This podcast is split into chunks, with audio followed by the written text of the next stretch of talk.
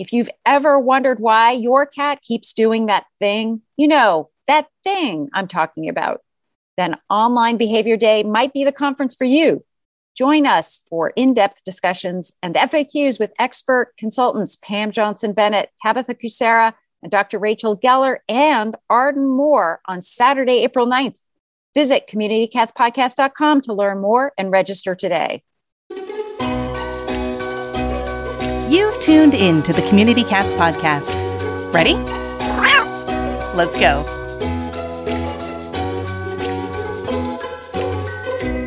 Welcome to the Community Cats Podcast. I am your host, Stacy LeBaron. I've been involved helping homeless cats for over 20 years with the Merrimack River Feline Rescue Society. The goal of this podcast is to expose you to amazing people who are improving the lives of cats. I hope these interviews will help you learn how you can turn your passion for cats into action.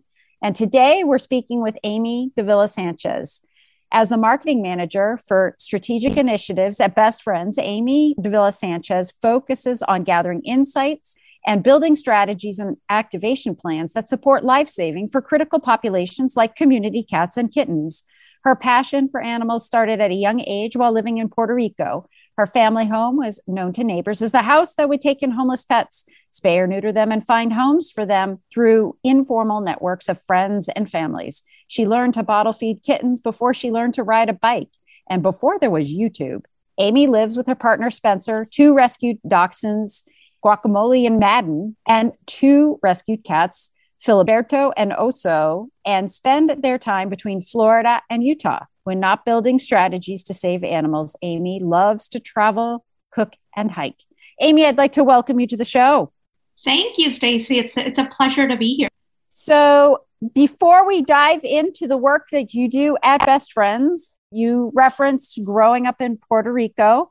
How did you become so passionate about cats? Were you passionate about animals in general, but you know, what made cats so special to you?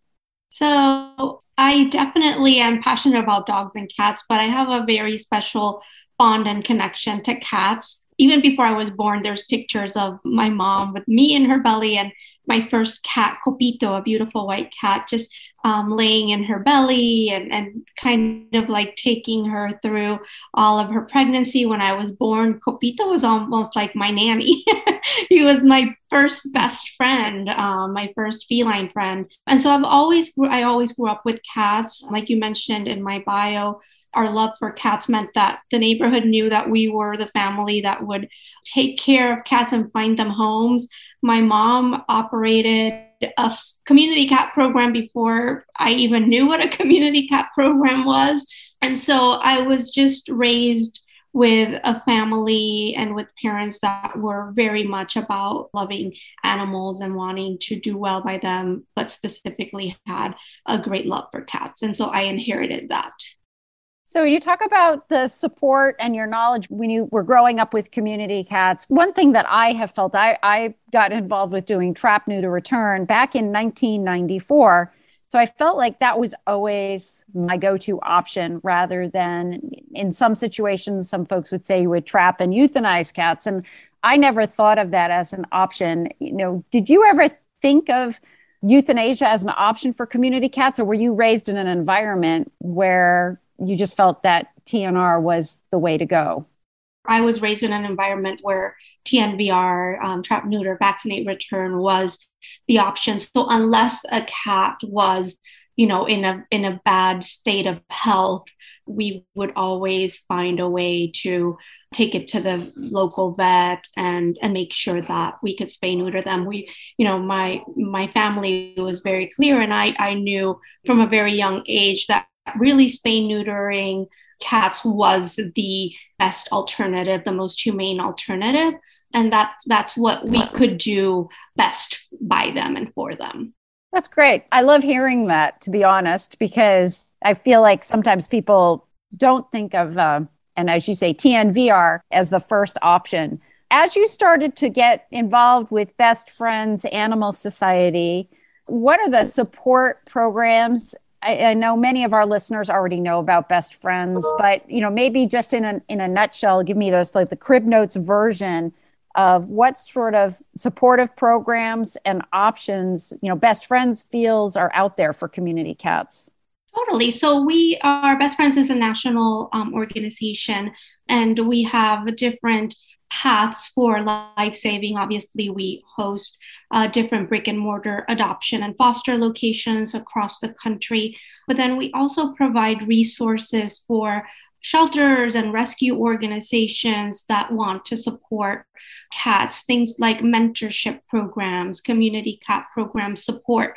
Um, our staff has people that can go, staff that can go to different locations to kind of mentor, teach, coach, support different shelters and rescue organizations in their intent for saving as many cats as possible and for implementing and learning how to implement a, a community cat program.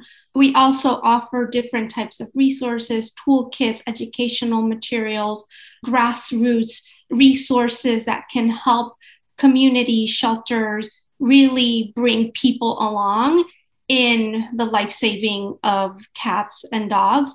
Uh, but specifically community cats, because we know that community cats are probably um, some of the most or the most at risk population that shelters encounter today. So I'm going to ask you a, a, pretty loaded question because you are sitting at the national level. So you get to see what's going on pretty much all across the country. And, you know, at this current time, this snapshot, you know, what do you think are the greatest challenges facing our community cat caretakers, you know, as well as the small grassroots organizations that are out there doing TNVR? I feel like everybody is very overwhelmed mm. um, at the time. You know, there's there's a lot of cats out there. There's limited resources, and there's still you know some misinformation or or not a clear understanding from community members as to the fact that you know cat are the most at population as to the you know what role they play what role they can play to help support cats so so it's really about expanding the amount of resources that we can give to these ccp caretakers to these you know volunteers and people that day in and day out go out to the field to help these cats. And some of those resources can just be by community members learning and raising their hands and kind of joining in to support the cat so that more people can be involved in saving cats' lives. Right now, we can't do it with just the amount of folks that are committed to the cause and to the movement. We need to bring more people in. We need to create the level of awareness and, and create that sense of urgency within different towns, cities, suburbs for people to know that there's actually something that they can do uh, to help cats. Are there certain parts of the country that you would feel are more community cat friendly than other parts of the country? Um, so I lived in New York City. That actually my first job with Best Friends was in the New York City operation. And I feel like in New York, you have the concept of bodega cat. So it was completely normal to walk into a convenience store and just see a cat hanging out mm-hmm. in its front door or sleeping on top of a loaf of bread. It was common to see cats in the, the alley of your building. And I feel like people in the city coexisted with the cats. Like there was this understanding that cats were part of the tapestry of the city and so most people were supportive of it, so much so that there's you know an Instagram page dedicated to bodega cats that has millions of followers. So I would say, in my experience and having lived there, New York is probably one of the cat friendliest places um, that I have encountered. And are there areas of the country where it's more challenging for community cats? There have been some parts where there's just no or very limited access to even spay or neuter resources, even you know private practices. I know that Best Friends does a lot of data collecting and, and information collecting And I didn't know if you uh, had seen any any sort of specific trends in areas, you know, where there are those shortages, and maybe there are other challenges at play too in in those regions. And you know, there have been conversations sort of about the north and the south and southern parts of the United States. You know, maybe that's more challenging for community cats on a population standpoint i mean the, the climate is better but maybe there are some more challenges on the on the population side of things i, I don't know uh, what your thoughts might be on that yeah so the data tells us that there's three states that are right now the top states where cats are dying in shelters and we know that proportionally a lot of those cats can be community cats those three states are Texas, California, and North Carolina.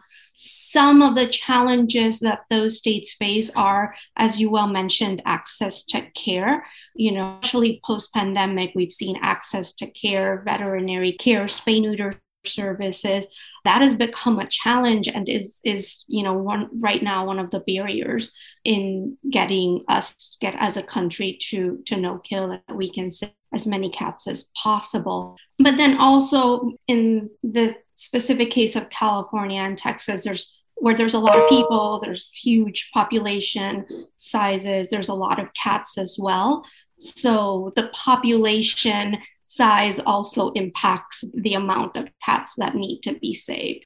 So, a lot of the work that my team is doing, that I'm doing, is really focused on those three states California, Texas, and North Carolina, and using a very like strategic to making sure that we can, from a marketing perspective, focus on specific communities within those three states. So we know within those states which are the counties, the towns that have um, the biggest needs. And so making sure that we support those communities through marketing, education educational materials through you know ins- like i mentioned earlier inspiring them to make a difference because this is about community involvement. And then figuring ways in which we can solve for the challenge that is access to care access to veterinary care and, and spay neuter resources. We interrupt this podcast for a quick trivia question Where's the single place with answers to all of your animal welfare questions? Yes, even the one that kept you awake until two in the morning. Anyone? Anyone? Bueller? It's Maddie's Pet Forum. Maddie's Pet Forum is the only dedicated forum for our industry where you can find answers from colleagues fast and free. Stop doom scrolling and join today. Visit forum.maddiesfund.org slash cats. Could your animal welfare organization use a tune-up? Humane Network can help. You can get a free 30 minute consultation to talk through your challenges and get ideas on how your organization can be more successful with less stress. From board development and fundraising to strategic planning and operations, Humane Network has got you covered. Whether you are a large or small, nonprofit or government, it's a live and thriving program led by a certified animal behavior consultant, features specially designed training for shelter and clinic staff on enrichment, stress reduction, safe animal handling, and behavior modification. With Humane Network, you receive individualized advice and support customized to meet your organization's unique needs. And Humane Network can lighten your load by taking on fundraising, communications, and other tasks you struggle with. Contact Humane Network today for a free 30 minute consultation. Visit humanenetwork.org. That's humanenetwork.org. If you're running a rescue, you're probably overloaded with tons of tasks pulling you in even more directions dog and cat intakes, volunteers to communicate with, fosters to find and pass info to. And don't forget about managing the all important donations. It's easy to become overwhelmed, miss critical information, and worst of all, lose volunteers. Buzz to the Rescues offers an integrative platform that can help you gain back your time, streamline your workload, and clearly communicate with everyone on your team. Learn more at www.rescueyourrescue.com and gain back your peace of mind today one other question that I, you know, we've talked about the impacts on shelters, but there are, you know, in, in North Carolina, Texas. I mean, there there are rural areas that may not even have a shelter or a very large shelter environment, but yet there is a tremendous need to you know assist and support uh, community cats in those areas and I, I, I get the sense that best friends still is committed to assisting and, and helping those cats too even if they might not be you know a statistical number in the database because you're saying it's community involvement it's getting more individuals involved. Therefore in your opinion are there differences between sort of the urban community cat versus a rural community cat? I think there is a pretty big similarity across the board between urban, suburban, rural community members and community cats. And that is, we recently completed a study that kind of went into understanding community members' perceptions towards community cats, how they felt about them, what they do, what actions they take if they see them, and the biggest learning that we got from that study is that people really love cat no matter where they are in the country, no matter what type of environment, rural, urban, suburban they live in, they want to do well by cats, which leads folks to the action of wanting to take them to the shelter so that they can find a family, so that they can be adopted. And that's awesome that they have these like really positive, heartfelt feelings towards cats. But unfortunately, what happens is, you know, if cats are taken to the shelter, shelters are overwhelmed. They may not have the capacity to handle all the intake that comes to them. Or, like you mentioned, some rural areas may not even have shelter, their shelters may be very small. But I think it is really about making sure that no matter where someone is from, where they live, if they're in a big city, if they're in a rural town, they understand that cats can live perfectly healthy, balanced lives outside as long as they are spayed and neutered and they can't continue to, to reproduce. In the study that we did, we did interview rural and urban community members, and there really wasn't a big gap with regards to their relationship to community cats, their perceptions on community cats. They just wanted the cats to be okay. That's right, that was the biggest learning and the biggest takeaway from the study. You mentioned earlier, you were talking a little bit about uh, supporting either small grassroots organizations or organizations in general, potentially maybe even individuals you know with various marketing materials it's part of that it seems like it's part of the the mentorship and support. And there is also a program called the best friends network. But if it, i know we're a podcast so we don't have the visual component but we'll make sure we get the information in the show notes you know links to any of the various examples of materials that you may use in the public to help with educating the public with regards to community cats. I mean is that that's something that best friends really wants to share with people to use information about uh, community cat. so maybe you know do your best efforts to sort of just describe some of those marketing materials yeah so you know one of the things that we learned through gathering was that even though like you and i we are in the animal welfare space we are in the community cat space we talk about these topics day in day out your average community member has very, very little and low awareness as to, you know, what community cat is, um, what challenges they face, what TNVR, trap, neuter, vaccinate, return means, what ear tipping means. So one of the things that we we wanted to fix and we want to make sure that marketing we communicate very basic educational points around community cats, around trap neuter value returned, around ear tipping. Explain to folks, hey, what do you do if you see a cat in your community? What steps should you take? So we've created videos, we've created just educational flyers, printed materials that speaks to that. What do you do if you find a kitten in your in your neighborhood? And, and kind of in a very simplified way without using a lot of jargon, without using a lot of um, more of like convoluted lexicon that we would use in animal welfare explain to folks the simple actions that they can take to help cats. The biggest one being if you see a cat in your community and it has been spayed and neutered, it has an ear tip, or you know that there's a caretaker that cares for it that confirms that the cat has been fixed, just let it be. Just just let it live in your community, let it be a part of your community. Don't take it to the shelter.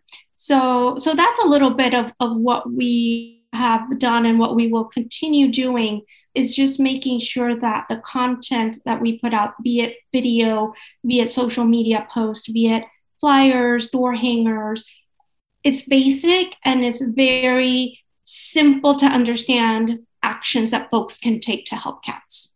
So if you were running a a grassroots organization or even just a, a, community group, say, you know, five people in your community, and you wanted to spread the word about TNVR, is the best thing to go hanging up flyers or door hangers? I mean, are there some best practices because there's a there's a lot of labor involved in all of that community outreach. So, what are the things that you get the biggest bang for the buck in terms of getting the word out about being able to help community cats?